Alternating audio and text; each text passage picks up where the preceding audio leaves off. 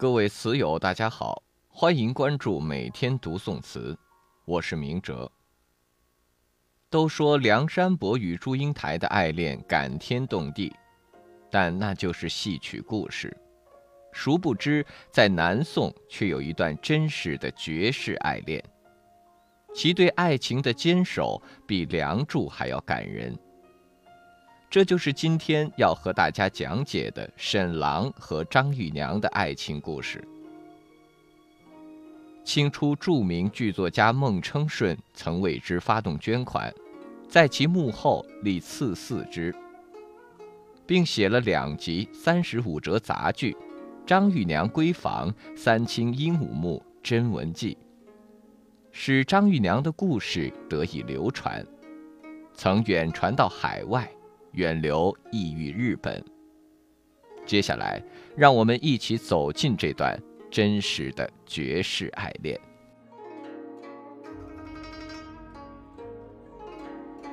极目天空树远，春山簇笋已变雕栏。翠竹参差生夹，环佩珊珊。雪肌香，金玉莹。蝉鬓乱，巫峡云寒是啼痕。镜光休照，孤负青鸾。何时星前月下，重将清冷，细雨温存。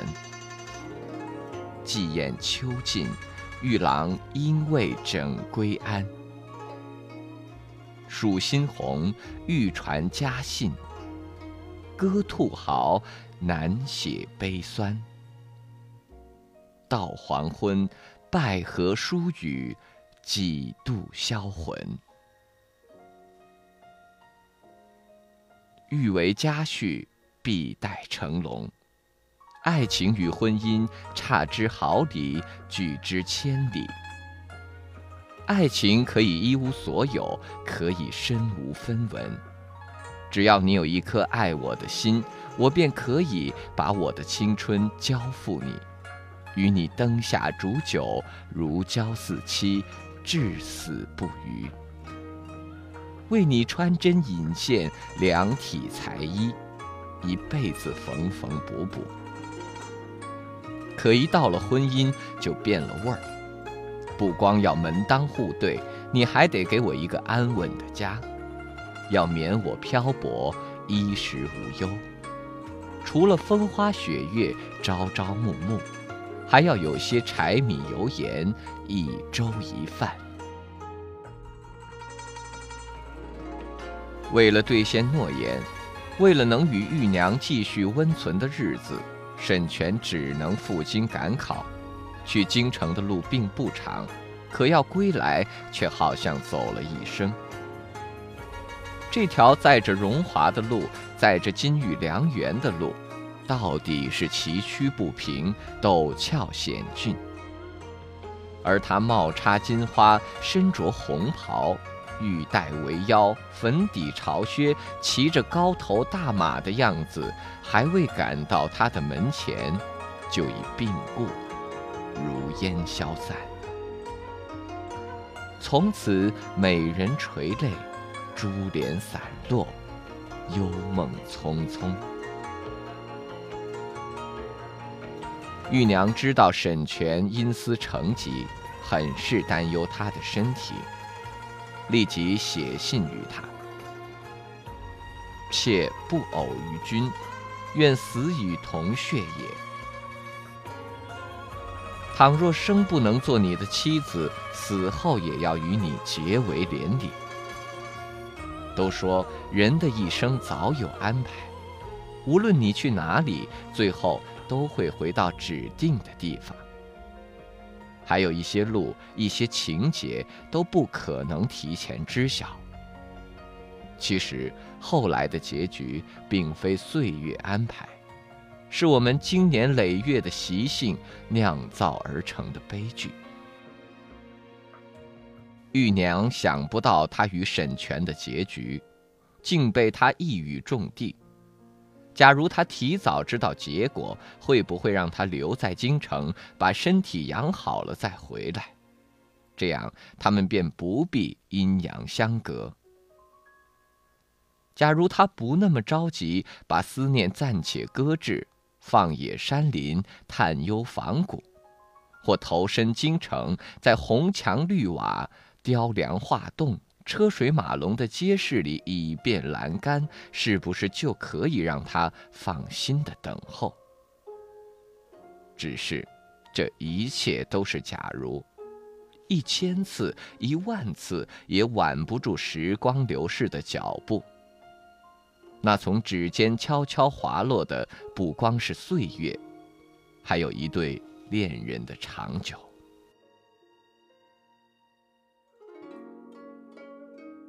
中路连长别，无因复见闻。愿将今日意化作阳台云。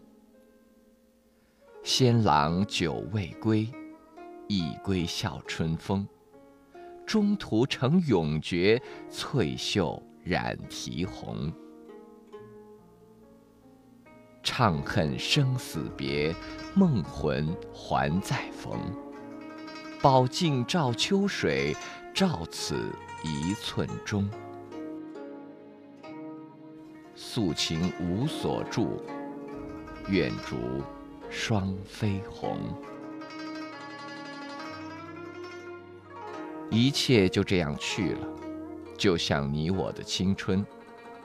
以为藏在记忆里，就是留住了昨天，却依旧换不回那些逝去的故人。他说过：“汝心今时间，我操冰雪节。”不管沈泉是否离去，他的心依旧。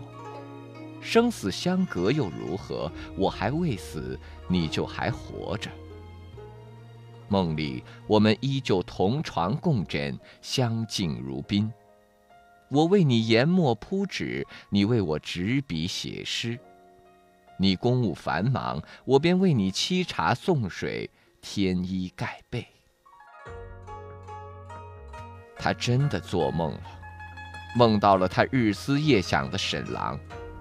沈郎要他坚守，不要背弃盟约。他含泪问道：“你为什么要离我而去，留下我一人在这荒凉的人间？”沈泉不语，低头默默地离开。生死有命，他又能如何？他不过是一个书生，有幸取得一纸功名，却参不透命运的玄机，也改变不了人的寿命。他又能拿什么与命运抗争呢？从此，他的病再也无人能治。终日相思，食难下咽，寝难安枕。在挣扎五年之后，他安静地闭上了双眼。他终于可以与他的沈郎黄泉碧落，相思相守了，再不惧生老病死、悲欢离合。玉娘死后，玉娘的母亲被她的忠贞所感动。在征得沈家的同意后，将两人合葬于西郊枫林之地。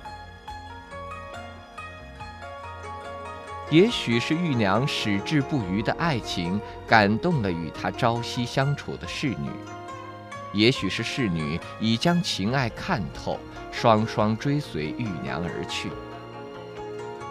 他们已不惜意在人间寻得意郎君。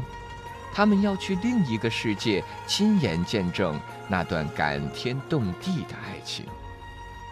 世间的纠缠，就留给世间的人吧。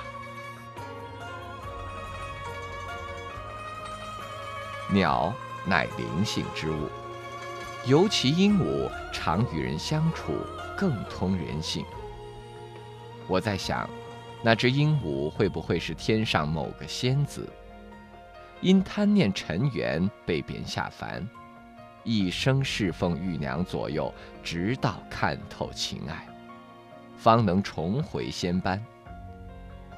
于是后人便把双娥、紫娥和鹦鹉称为闺房三清，并将其葬在玉娘与沈泉墓左右，取名曰鹦鹉冢。鸟尚且多情，何况人乎？我敬重那些为情而死的女子，亦同情那些为情所困的人。我走进他们的故事，不是想要在平添忧伤，而是想让那些轻言别离之人知道，什么才是真正的爱情。山之高，月出小。月之小，何皎皎？我有所思在远道，一日不见兮，我心悄悄。倘若不沾染情字，她该是个怎样的女子？是端坐莲台，静如莲花，还是端庄贤惠，人淡如菊？翻开资料，这样写道：张玉娘。字若琼，号一真居士，出生仕宦家庭，自幼饱学，聪慧绝伦，尤善诗词，著有《兰雪集》，诗词尤得风人体，时以班昭比之。似乎每个人刚出生时都是天资聪慧。